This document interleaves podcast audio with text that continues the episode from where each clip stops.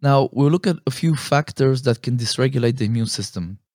Let's start with this quote from a study. The question remains what is causing the chronic immune activation of the brain?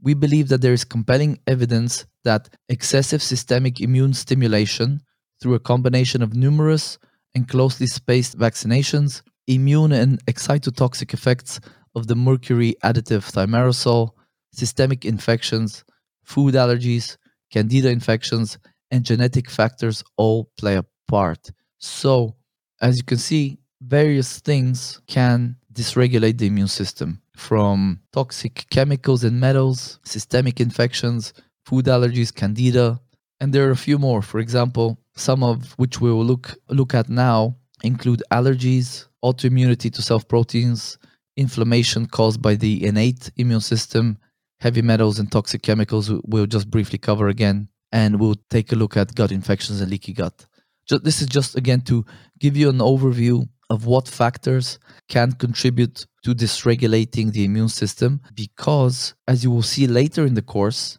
a lot of these things you will be doing something about reducing them so for, so again you will be identifying gut infections you will be reducing heavy metal and toxic chemicals in your child's diet and environment you will be doing things that reduce inflammation in your child's gut and you will be adding supplements that can help with healing the gut reducing inflammation detoxifying uh, heavy metals and toxic chemicals. There's a lot of factors that are within your sphere of control. So this is just to give you an idea of what can happen so that you you again you have an understanding of why the interventions we discuss later are so important to do